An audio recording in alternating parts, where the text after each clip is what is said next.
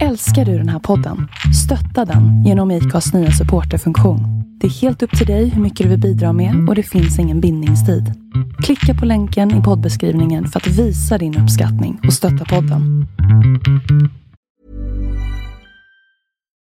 Life is full of what ifs. Some awesome, like what if AI could fold your laundry? And some, well, less awesome, like what if you have unexpected medical costs?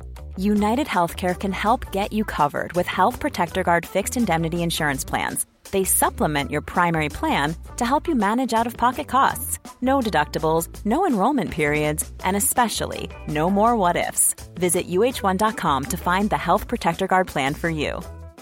Even on a budget, quality is non-negotiable. That's why Quince is the place to score high-end essentials at 50 to 80% less than similar brands. Get your hands on buttery soft cashmere sweaters from just 60 bucks, Italian leather jackets, and so much more. And the best part about Quince, they exclusively partner with factories committed to safe, ethical, and responsible manufacturing. Elevate your style without the elevated price tag with Quince. Go to quince.com slash upgrade for free shipping and 365-day returns.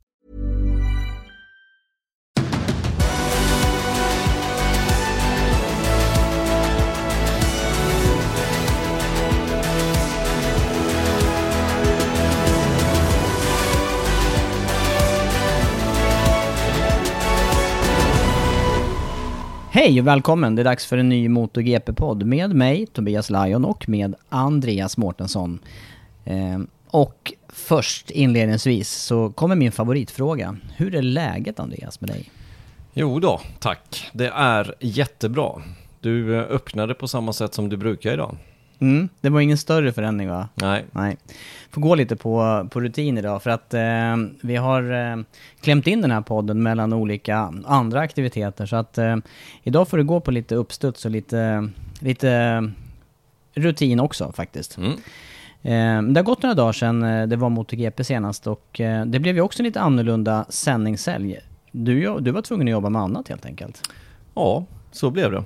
Ehm, Så om någon saknade mig i söndags så ehm, tackar jag för det. Du har inte fått några frågor och hälsningar? Jo, jo då, det har Funderingar? Jag fått. Det har jag fått. Det har jag fått. Ehm, Men jag var tvungen att göra andra saker, tyvärr. Det blev så, krissituation helt enkelt. Så det var inte mycket att välja på, utan eh, du fick eh, kommentera själv. Ja, och jag kände det. Innan så kändes det som att äh, men det, här är ju, det här är ju lugnt. Och det, det var väl lugnt i många stunder. Men, men efteråt så vet man ju knappt vad man har pratat om eller vad som har hänt. För att det blir ju inte någon luft under en sån där dag. Fast det kanske verkar så utifrån. Utan jag var trött i skallen på kvällen. Mm, förstår jag.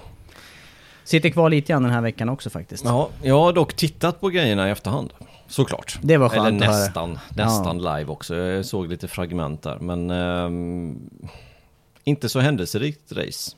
Nej, det var det jag kände också. Och eh, den, den känslan jag fick ett tag där, det var ju så här, är vi tillbaka till den här följa John-stilen som var ett tag under 800-eran?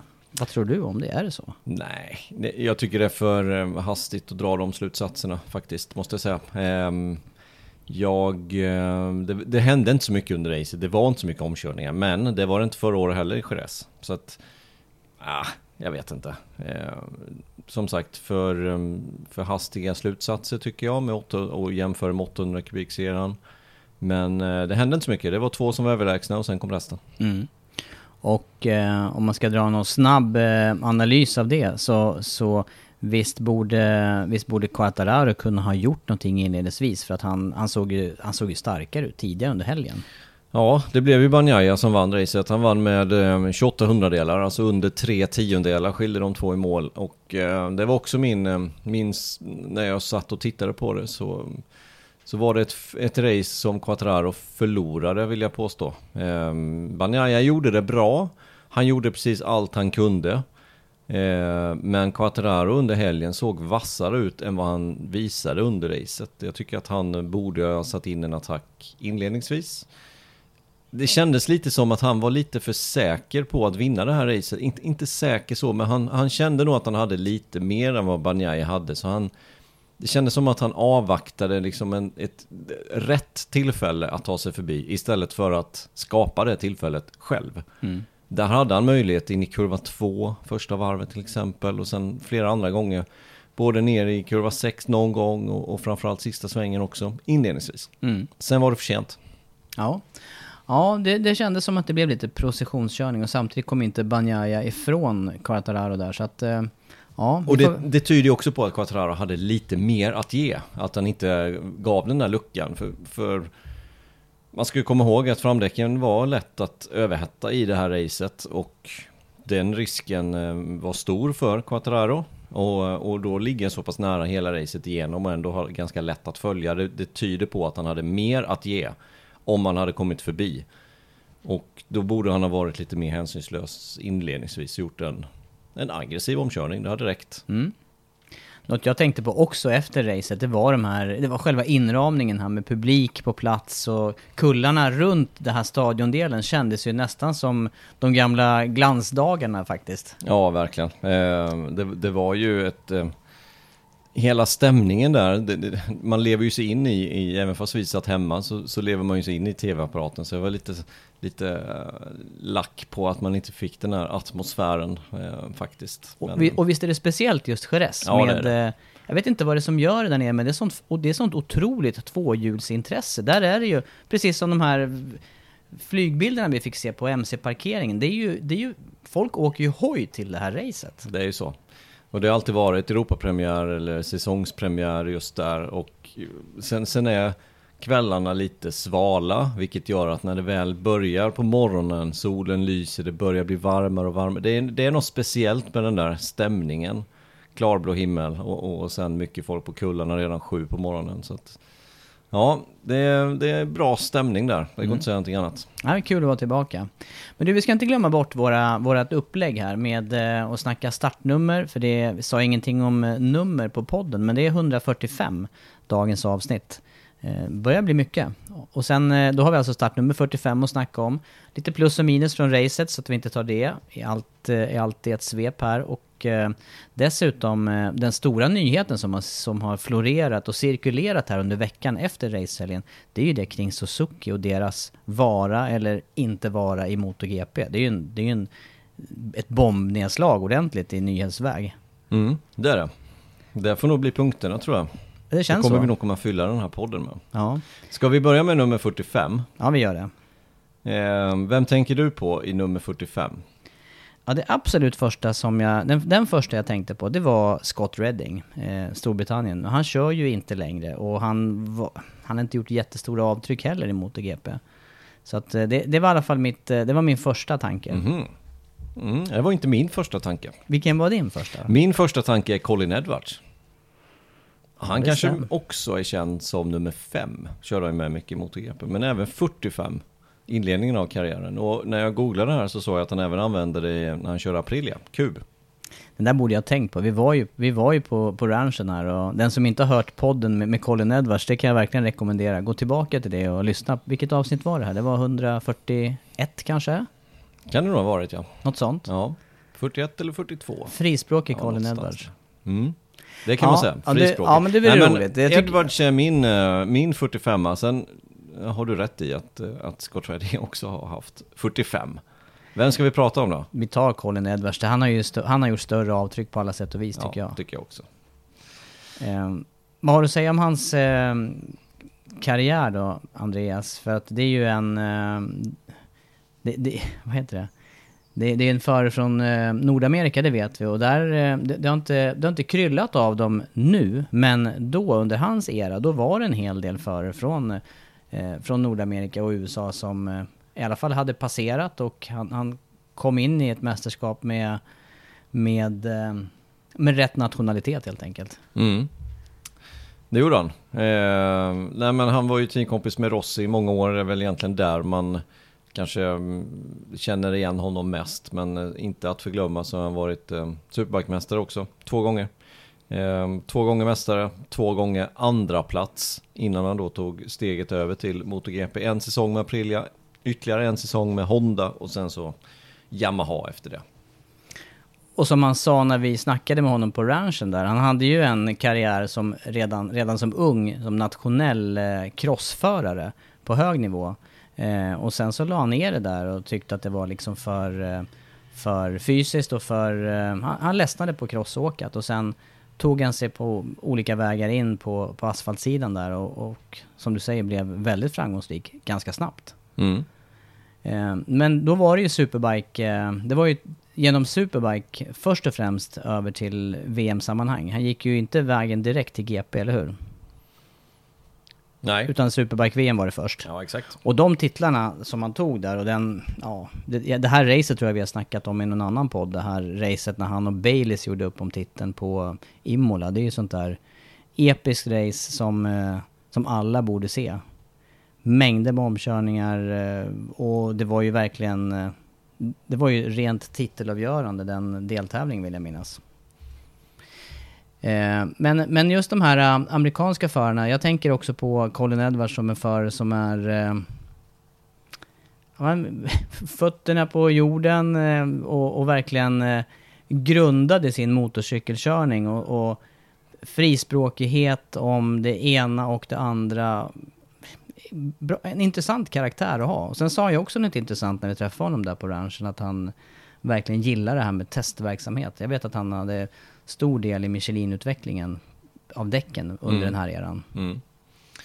Ja, som sagt, vill man höra lite mer om honom så tycker jag man ska gå tillbaka en podd faktiskt. Då tar vi ju rätt mycket om honom. Mm, Eh, faktiskt. Och han får berätta själv om sin eh, karriär lite grann och lite olika anekdoter som han hade där. Eh, och, och berättar ju att han borde ha vunnit det där racet på Assen som eh, han var så nära att vinna. Ja, ja Men det slutade i. Sandfållan. Mm.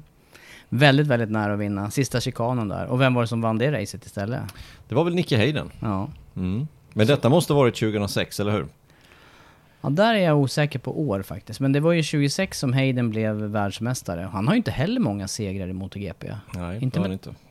Han har tre stycken i MotoGP. Två på Lugano Seca, en på Assen.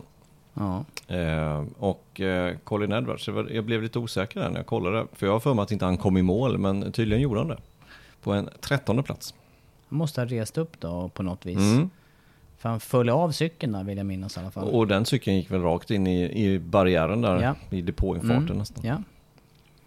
Nej men intressant. Eh, tänker du något annat kring som är värt att lyfta eller ska vi helt enkelt eh, hänvisa lyssnare som inte har hört podden med, med intervjun om Edwards, gå tillbaka till den istället? Jag tycker vi, eh, vi hänvisar till, eh, till den podden, så får ni höra lite från Colin själv. Men som sagt, det blev ingen, det blev ingen race-seger eh, i eh, MotoGP för Colin Edwards, utan eh, det slutade med två titlar i Super-VM. Mm.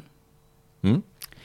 Ja men då släpper vi Edwards och så går vi in på plus och minus från Jerez för den känns ju som eh, högaktuell. Eh, det är eh, torsdag idag och eh, några dagar har, har racet fått sjunka undan då. Det upplägget vi brukar ha här i podden är ju en plussida och en minussida.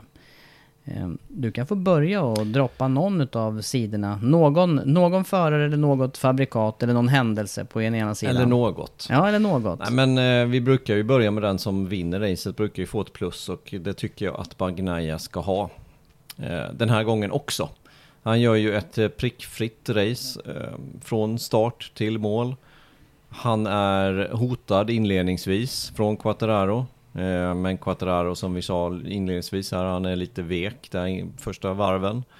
Eh, och gör ingen ordentlig attack utan Bagnaia får en ganska, ganska behaglig resa.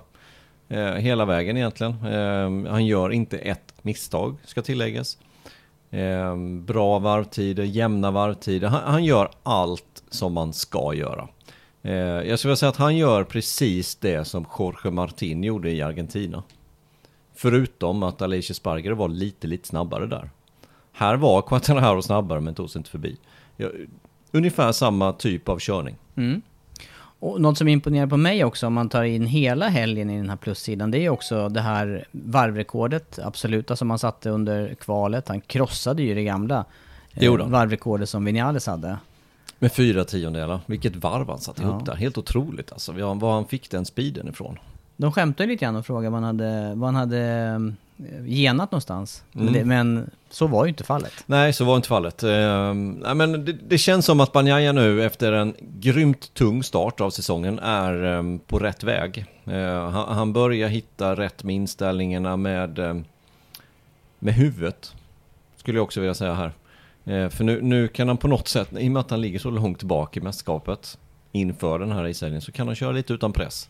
Frågan är hur han börjar prestera när det blir lite press på honom. Vi har sett det några gånger förr. Att han inte riktigt har pallat trycket. Eh, jag tänker på Misano till exempel när han gör ett misstag. Visserligen i en kurva som det är väldigt lätt att göra ett misstag i. Vi såg hans teamkompis gå omkull också. Nu tänker jag förra året då Jack Miller gick, gick omkull också i kurva 15. Eh, precis som Banjaya gjorde, avgjorde mästerskapet till slut. Men, men eh, under press så har han lite att bevisa, tycker jag. Eh, nu har han kunnat köra lite utan press, även fast det är klart att, att det är lite tryck på hans axlar i med den här lite dåliga starten. Men eh, nu har han levererat, nu gäller det att göra det fler gånger. Jag tänker också på det här med axlar som du säger med, eh, med skadan som han ådrog sig i eh, Portugal. Den var ju inte så illa som vi befarade där men, men eh, också en, en sak som bidrar till att lyfta honom än mer på plussidan för att han kommer ju till, till racehelgen, han är ju påverkad utav det åtminstone. Ja, ja, han är ju, han är ju tejpad dessutom. Så det är klart att där hade han faktiskt lite flyt. Det kunde varit slutet på hans eh, mästerskapsjakt den här säsongen faktiskt. Den här kraschen som han gjorde. Ganska onödig krasch eh, som han gjorde där på kvalet. Eh, ja, han ska vara glad att det inte blev något, någon fraktur. Nej. Eh, men, men just det här och sen eh, också eh, omvandlade farten på både kvalet och helgen till ett, till ett bra raceresultat trots hård uppvaktning utav eh, Quartararo. Jag tror som du där att det här krävde ju ett eh, nästan till felfritt race för att det skulle lyckas. Så han, det enda lilla luckan som jag spontant såg där, eller ha- där, jag tyckte att i starten, där kom Quartararo minst lika bra iväg, kanske aningen bättre i och med att han även låg någon cykellängd bakom. Han var jämnt upp mot första Mm. sväng. Mm. I övrigt, nej, inget som jag noterade i Nej, alla fall under nej. racet. Nej, det var ju ingen egentlig attack ifrån eh, Quattararos sida heller, utan eh, pratar vi bara om Banjaya så gjorde han precis det han skulle göra. Eh, och ingenting, eh, ingenting, inga misstag, ing, inget fel överhuvudtaget. Klockrent varv, pole position eh, och sen så sätta ihop racet. Perfekta varvtider hela tiden, inga konstigheter. Nej. Är Quartararo också värd ett plus? Eller har, gör, han, eh, gör han inte tillräckligt i sammanhanget? Nej, jag, jag är inne på det faktiskt. Jag tycker att detta är ett race han eh, förlorade.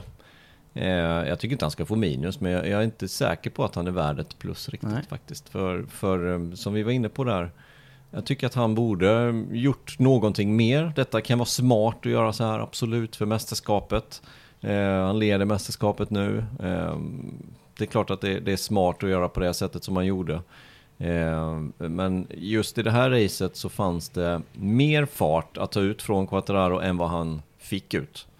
Eh, jag hade velat se någon, någon attack inledningsvis på racet, men jag, jag, jag tror att han var rätt säker på att han hade bättre fart än Banjaya race pace-mässigt och Vet man att man har lite mer fart då är det lätt att man inte tar de här sista riskerna för att ta sig förbi, framförallt i början på racet, utan då försöker man avvakta lite för då kan det dyka upp andra möjligheter som är bättre lite senare. Och så gjorde det aldrig det? Det gjorde inte det. Nej. Det gjorde inte det. Han låg där bakom, överhettade framdäcket, hade inte det där riktiga fästet fram för att kunna göra en sen inbromsning, utan han hade chansen. Eh, kanske framförallt första, andra varvet. Mm. Ja, jag fick också den, den känslan. Sen fick jag för mig det någon, någon del av racet att han backade av lite grann, lämnade lite mer luft men sen Och det tror jag beror tillbaka. på just framdäcket, Ja. att det överhettades. Bak, backa lite för att få lite mer kylning på det och sen kanske göra någon push till och så kommer han lite för nära för vi ska komma ihåg att backa han så att det är någon sekund till exempel för att sen ta in en halv sekund, det kanske tar två, tre varv. Under den perioden så hinner ju temperaturen stiga i däcket igen. Ehm, Så att svårt sen. Sen var det svårt för honom att göra någonting. Ja. Men du, om jag lyfter någon annan förare då istället på plussidan. För, för någon som imponerade på mig med tanke på helgens utveckling och, och hur racet gick, det var Mark Marquez. Eh, riktigt stark körning i den, här, i den här gruppen och med tanke på svårigheten som de andra Honda-förarna verkar haft under helgen och, och hitta rätt fart. Mm. Jag håller med. Eh, Jag tycker Marcus gör allt eh, som, eh, som man kan begära av eh, den där Hondan som man sitter på. Som vi såg återigen inte riktigt levererar det som de vill. Jag trodde att det skulle se bättre ut här faktiskt än vad den gjorde i Portimao. Portimao var lite torrträning. Jag trodde ändå att ja, men Jerez välkänd mark eh, borde den kunna fungera bättre på om man får en hel helg att ställa in den. Men det visar sig att de är ganska långt ifrån eh, var de borde vara någonstans. Mm. Eh, Nakagami gör ett bra race, eh, men det var som Marcus sa där, att Nakagami levererar alltid bra resultat på Jerez. Han är alltid snabb där. Så jag vet inte hur mycket man ska ta med sig från det. Han blev ju dock slagen av Marcus. Marcus blev ju fyra racet till slut. Men de hade en, en rolig kamp där. Spargaro, Marcus och Miller. Då blev de ju tre, fyra, femma. Ja, och det var häftigt. eh, Det var ju mycket som hände på samma gång när det väl hände. Dels så, då, då var det ju en grej igen där som, jag, som man måste lyfta med Mark Marquez. Han redde ju ut den här, det här långa, långa framhjulssläppet i kurva 13. Visst var det så? Ja, ja, det, var ju själva, kurvan. det var ju själva momentet där mellan de tre när, när också Aleix Sparger och vad gjorde? Han gick om Miller i samma ögonblick och sen såg han vad som hände med Marcus och så fick han en gratis position där. Ja, det avgjorde ju egentligen kampen om, eh, om tredjeplatsen. För Alicia Spargero var ju den som var snabbast. Det tyckte jag man såg också, men han kom ingenstans ifrån sin femteplats. Han kunde inte göra någonting där. Utan han var fast där bakom både Miller och Marcus. Men sen går Marcus förbi Miller och ehm, då passar Aleix Spargaro på också, något varv senare bara, och ska ta sig förbi Aleix Spargaro. Samtidigt som det sker så gör Marquez det här misstaget och, och, och får det här framhjulssläppet. Vilket gör att han kommer långt ut i, i periferin och, och Aleix Spargaro kan ta sig förbi Marquez också. Och det, det tror jag räddar Aleix Spargaros pallplats. Jag tror inte att han hade rått på Marquez annars om inte Marquez hade gjort något eget misstag som han nu gjorde. Sen hade han lite flyt där, att Marquez tappade lite momentum på det. Och Miller också tog sig förbi Marquez igen in i kurva 1. Vilket gjorde att då blev det en lucka direkt fram till Alicia Spargero som, som ingen sen kunde täta igen utan eh, han kunde segla hem med en tredjeplats där. Men, men Marcus gjorde det bra, tog sig förbi Miller sen in i kurva 8 och, och, och tar den här fjärdeplatsen. Ja, och den omkörningen är också något som, som för mig placerar honom på plussidan där. För att det är ju inte ett, det är inte ett vanligt ställe att köra om på. Definitivt inte under race. Nu var Nej. det ju slutvarv här och men, men han, eh, om, om, ja, du som har tävlat mycket på banan där, det är inte så lång sträcka mellan kurva 7 och kurva 8. Nej det är det inte. Det, är så- det inte. Man får hur- vara väldigt bestämd för att ta sig in där och sen får man ha väldigt bra känsla för framdäcket. Och det vet vi att det, det har Marcus, det är hans styrka. Ha, och ha den här sista lilla känslan som han hade där. Han blev ju rejält eh, fet också i svängen där. För han kom ju långt ut och, och eh, la ju det här svarta långa strecket. Eh, där ingen annan hade kört på hela För att helgen. komma tillbaka liksom. Ja, för att till- komma tillbaka. Men han höll ju positionen och Miller kunde inte, kunde inte göra någonting egentligen i slutet där. Utan det slutar på det sättet. Och, um, han, han tar ändå ett kliv här, men det, det, syns, också, det syns också att Hondan har um, svagheter som de inte har haft innan riktigt in i svängarna. Tycker jag det känns liksom lite ostabilt för när Marcus bromsar in i svängen. Nu bromsar han extremt sent och går hårt in i svängen, men den levererar inte det greppet fram som fjolårets cykel gjorde till exempel. Eh, Och sen tycker jag inte att den har det där fästet heller bak som då den här cykeln ska ha jämfört med förra året. Så att de har en bit kvar. Eh, Det kan säkert ha hänt någonting också. Jag tror att det här testet i måndags var otroligt viktigt just för Honda faktiskt. Eh, I och med att de, de är rätt långt ifrån vad de borde vara. Ja, han höll sig på hjulen och gjorde det bästa utav av det cykeln kunde leverera. Ja, han hade ju fått ett... Alltså det är återigen vilka små marginaler. Tänk om man hade gått omkull där kurva 13. Helt onödigt, helt onödigt hade vi tyckt att det var då. Och då hade han fått ett stort minus i den här podden. Nu blir det ett plus istället för att han lyckades rädda det där på armbågen. Ja, och, och tänk hur han har jobbat genom helgen också där och följt andra förare. Han har ju verkligen på något vis slagits för positionerna och även också eh, kvalat bättre Ja, än någon ja. annan där. Ja men visst. I, av Honda-förarna. Visst. Jag, jag tycker man ser att han, han gör skillnaden. Eh, kolla på vad, vad Paul Espargaro är någonstans till exempel. Han är alltså på en elfte plats. Och um, en, ja, ungefär 10 sekunder bakom. Ja, nej, det är skillnad. Ehm, du, eh, vi har tagit två snabba plus här. Är det någonting på minussidan du eh, känner direkt?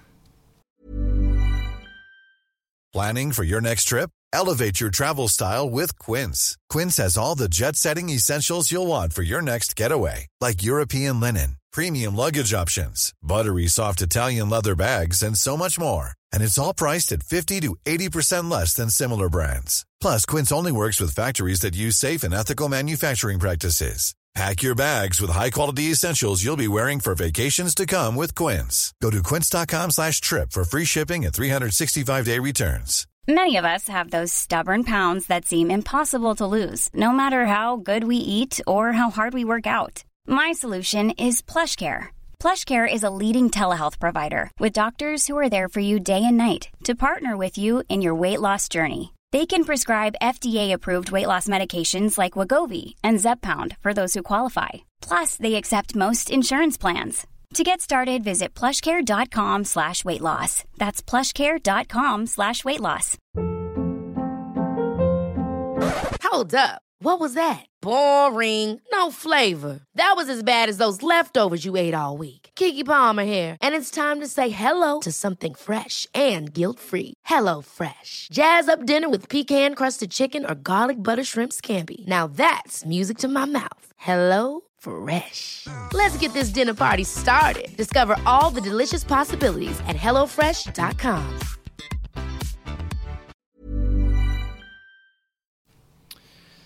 Nej men Rins eh, får ett minus. Gäller det hans eh, kval eller det som Ja, hela helgen? Ja, egentligen hela helgen. Eh, kanske, han sätter sig i en dålig sits med kvalet givetvis.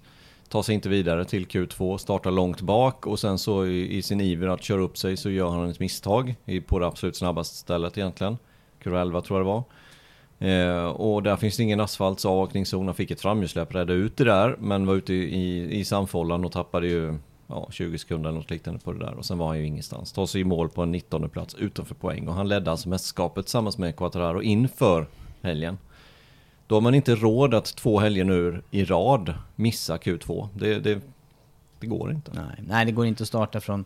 Nu var han 14 den här gången och i Portugal vill jag minnas att det var 23 eller... Ja, i alla fall sista starten. Ja, det var det. det, var det.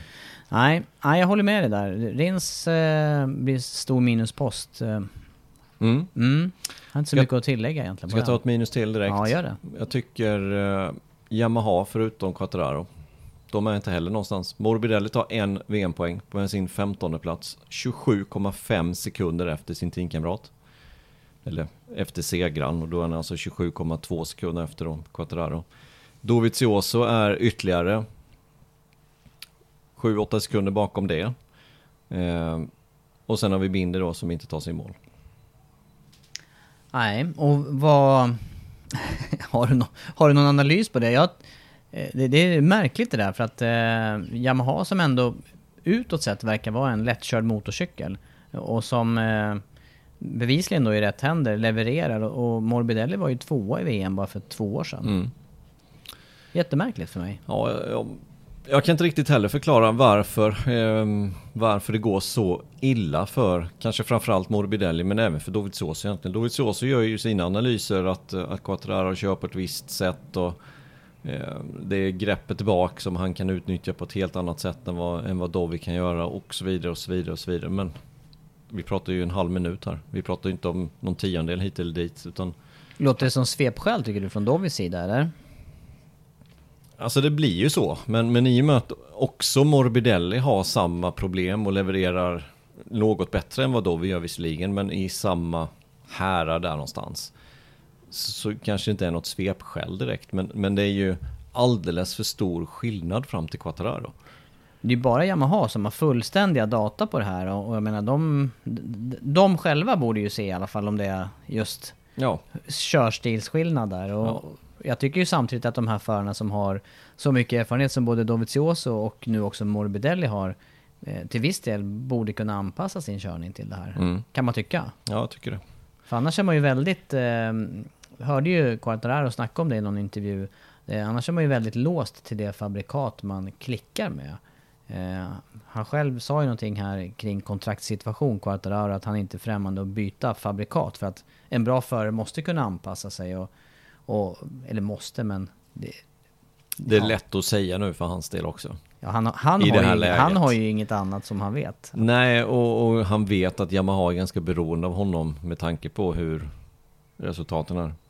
Sant. Kan ju vara en, eh, som du säger, en, eh, en marknadsföring av sig själv. här. Ja, precis. Mm. Jag, jag tror att det är mer så. Skrämmas och att, och lite. att då han kan gå till andra fabrikat. Men det har vi ju pratat om att varken du eller jag tror att han kommer göra succé på en Honda eller på en, nå, någonting annat utan jag tror att han, han passar med Yamaha som handen i handsken och har gjort från början egentligen. Eh, det betyder inte att han kommer vinna VM på en Repsol Honda eller på något annat. Nej. Nej. Eh, sant. Yamaha där eh, och, och Rins då. Eh, vad säger, kan du lyfta fram någon annan minuspost eller pluspost på ett enkelt sätt här? Eh, Eller enkelt men... ja, men det, eh, det finns ganska många egentligen att ta upp tycker jag. Jag tycker, jag tycker några till minus här. Vinales. Vad gör han? Han är alltså Har inte han varit på minussidan förut? Jo, han har varit där. Men vi tar bara en snabb då. Han, han blev 14 till slut. Ehm, han är 27,3 sekunder efter segraren, det vill säga 17-16 sekunder efter sin teamkompis. På en, på en bana som ändå han kändes med från början. Men sen går det bakåt. Och vi har sett det förut. Eh, KTM också. De är inte riktigt där i torra förhållanden. De är ju betydligt sämre än vad Honda är. Eh, och kanske just nu i torra förhållanden sämsta fabrikat. Martin, också ett minus med krasch. Eller? Ja, ja. Om man nu ska, om man nu ska säga det. Det är inte, det är inte första kraschen i år. Nej, det är inte första kraschen. Han har kommit in i den här säsongen lite tokigt skulle jag vilja säga. Eh, Just racemässigt. Eh, Dels att han stod i första startled i Qatar, till pool till och med. Eh, Och sen gick det bakåt lite grann och sen blev han omkullkörd av, av Banjaya och sen gjorde han ett eget misstag där i Argentin eller i Indonesien på den här rännilen med vattnet. Och han har kommit in i den här säsongen lite snett racemässigt. Farten har han ju. Och Han skulle behövt göra de här misstagen någonstans lite utspritt över året Ja istället. men exakt, men det känns som att han har, han har ändå lite press på sig. För det, för det är som sagt den sista styrningen bredvid Banjaya, fabriksstyrning, som hägrar just nu. Och då vill man kanske lite för mycket. Eh, sen tror jag mycket på Martin. Vi har ju pratat om det innan många gånger, det här med att det är lättare att sluta, lära sig att sluta krascha än att lära sig åka fort. Och han kan ju bevisligen åka extremt fort. Och, och ser man på hans Moto 3-karriär så var det samma sak där. Han var ingenstans första året, om vi jämför med förra året till exempel. Andra året i Moto 3, då tog han 10 pole position, fick inte med sig raceresultaten. Ändå nästa år då, ja, i Moto 3 då, om man ska följa samma tidslinje så blir han världsmästare helt överlägset. Så att jag tror stenhårt på Martin, men eh, kanske lite press nu med tanke på att hans framtid inte riktigt klar. Det är klart att han kommer sitta på en Ducati av senaste versionen, men frågan är om det är i fabriksteamet eller i Pramac. Mm. Ja, men några minusposter här då. KTM eh, eh, och... Eh, vad sa du först där innan KTM? Det var inne på... Vinales. Vinales, ja just det.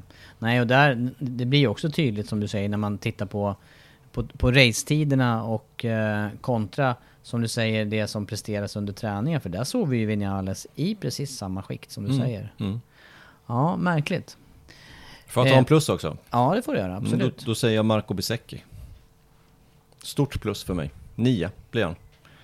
Eh, bästa rookie med marginal. Eh, och faktiskt bara fyra tiondelar ifrån Bastianini. Eh, Bastianini som kanske inte är värd ett minus, men någonstans neutral då. Ungefär där vi kan förvänta, vad jag förväntade mig att han skulle vara inför säsongen, där är han nu. Och det är klart att, ja, med tanke på två segrar under säsongen så så kanske han har överpresterat lite. Jag skulle säga att han presterar ungefär där han är. Men Besecki då, som bara är som sagt i hasen. Mm. Grymt imponerande. Ja, och eh, slår sin eh, teamkollega Marini återigen. Ja, ja, men, men med mil är det ju vi pratar här. Vi pratar ju 10-11 sekunder. Så stort plus för mig, Marco Besecki, som Ja. gjorde en superbra helg och jag tycker han har sett vass ut hela säsongen egentligen, men inte riktigt fått med sig. Det känns som att han är lite, lite för mycket respekt kanske för vissa andra.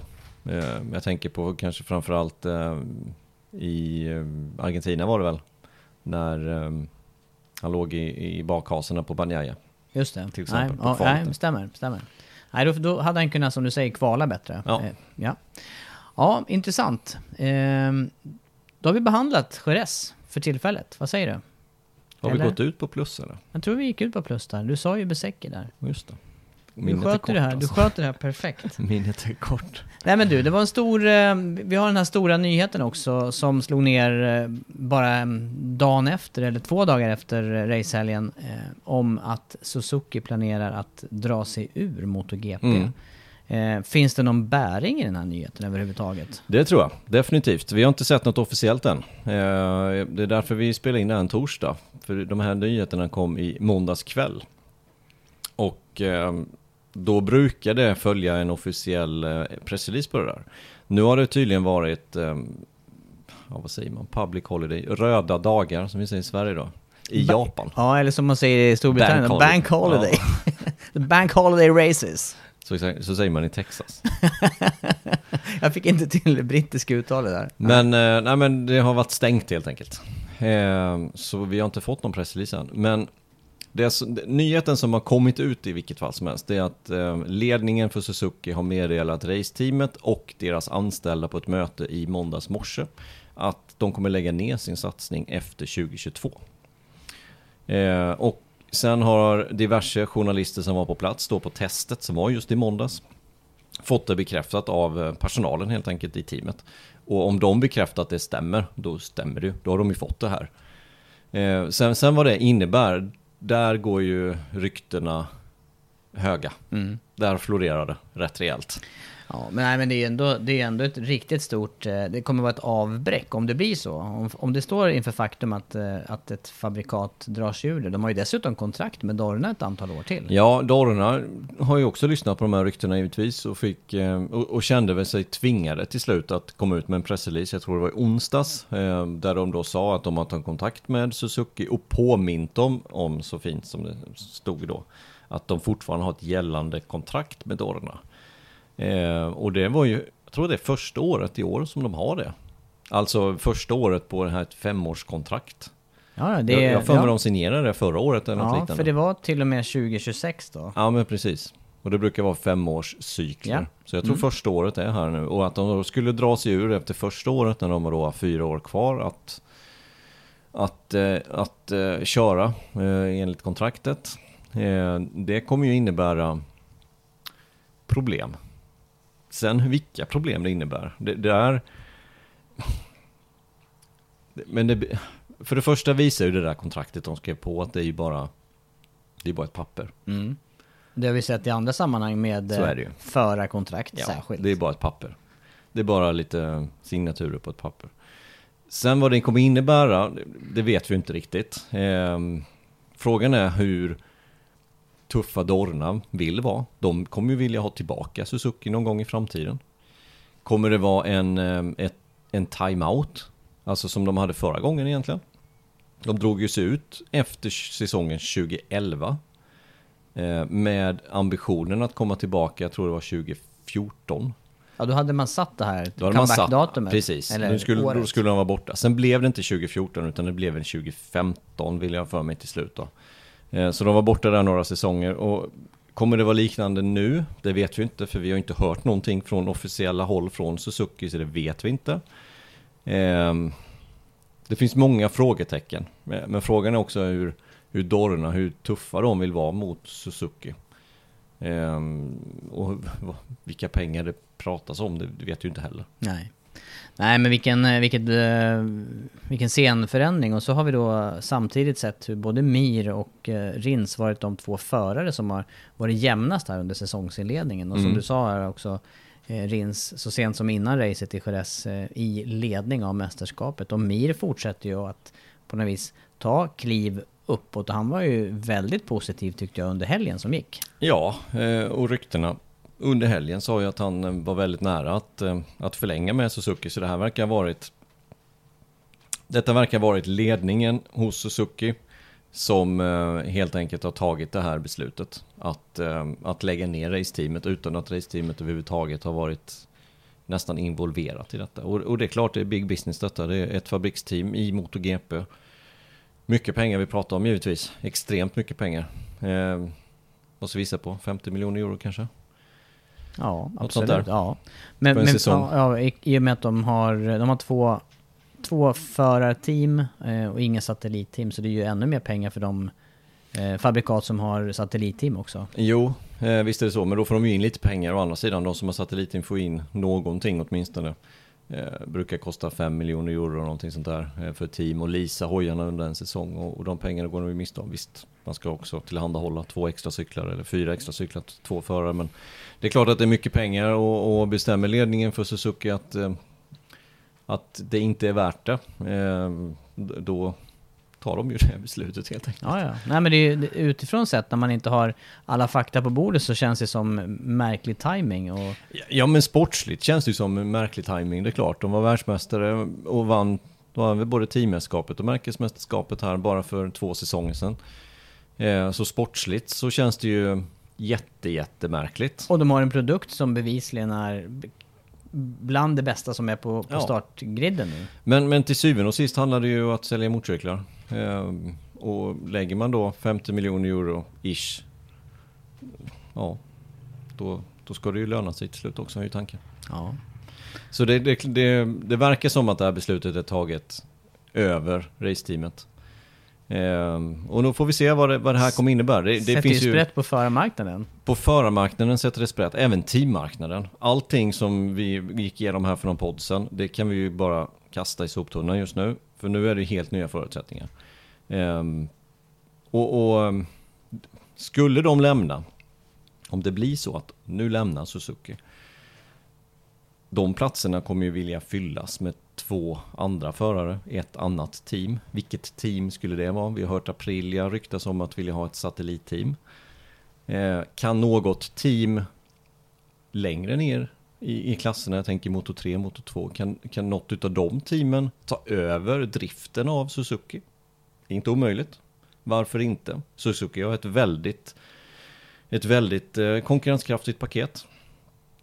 Som absolut skulle kunna vara en bra möjlighet. Kanske även för Suzuki att det är en bra möjlighet. För då kan de på något sätt fullfölja sitt kontrakt.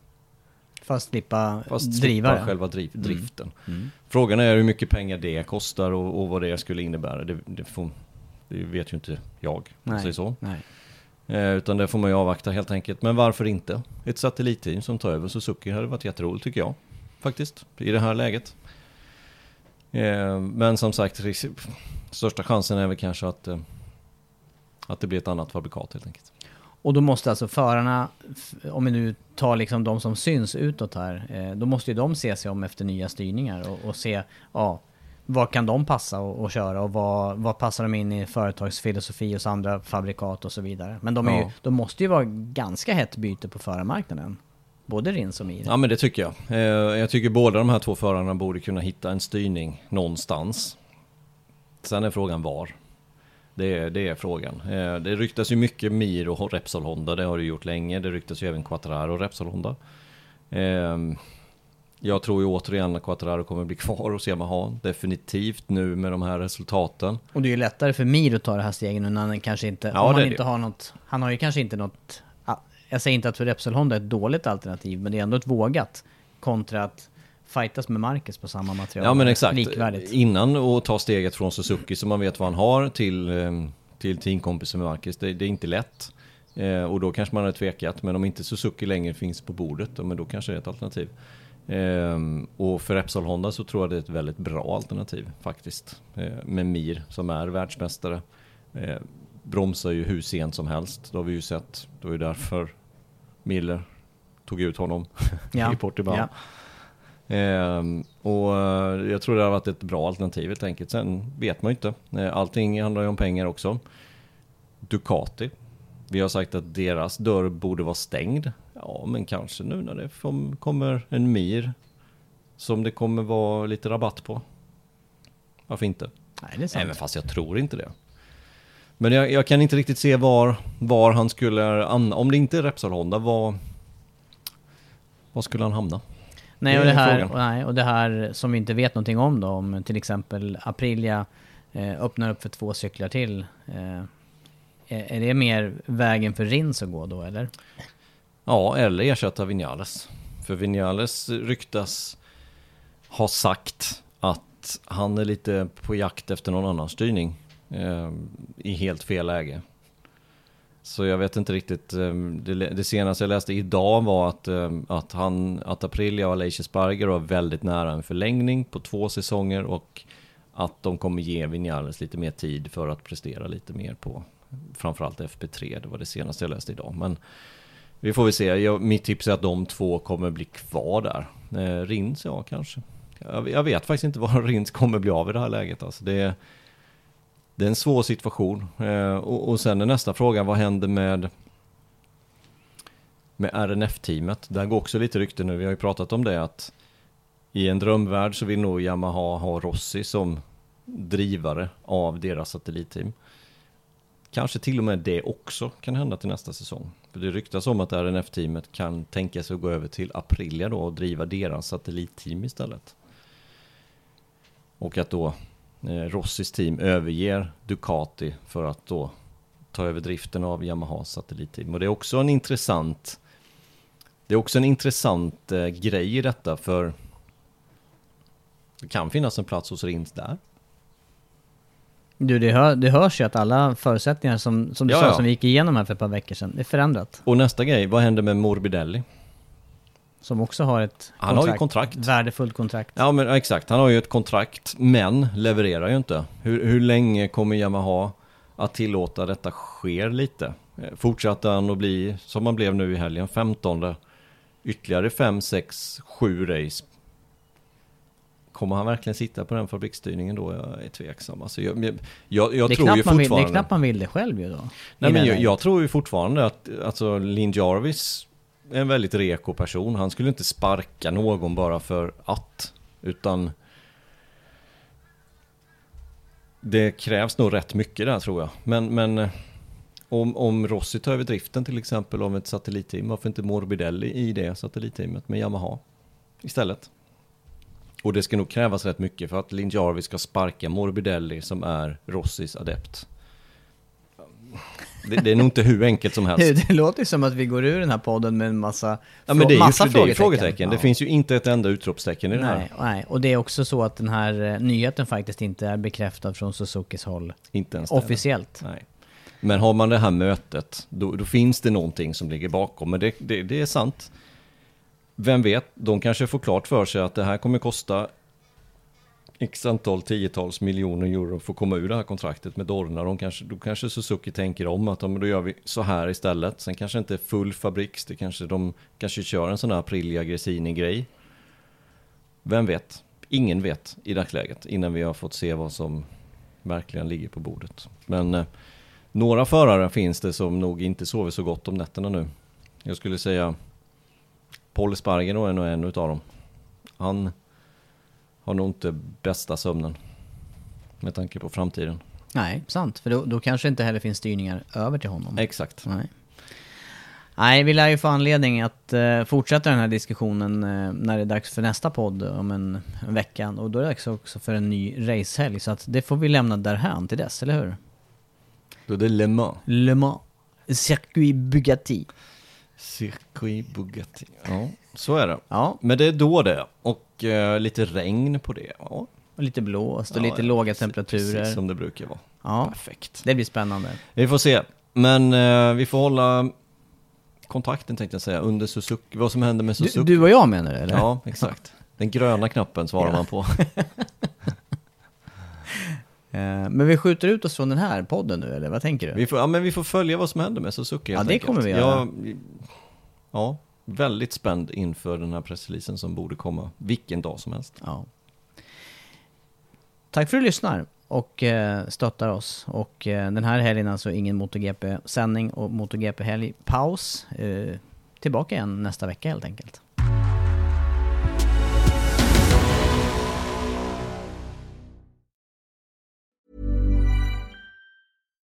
Hi, I'm Daniel, founder of Pretty Litter. Cats and cat owners deserve better than any old fashioned litter. That's why I teamed up with scientists and veterinarians to create Pretty Litter.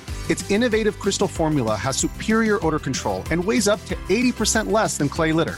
Pretty Litter even monitors health by changing colors to help detect early signs of potential illness. It's the world's smartest kitty litter.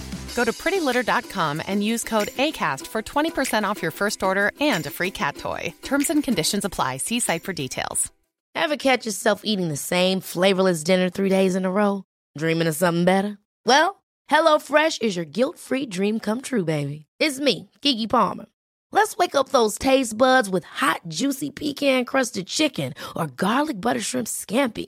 Mm. Hello Fresh. Stop dreaming of all the delicious possibilities and dig in at HelloFresh.com. Let's get this dinner party started.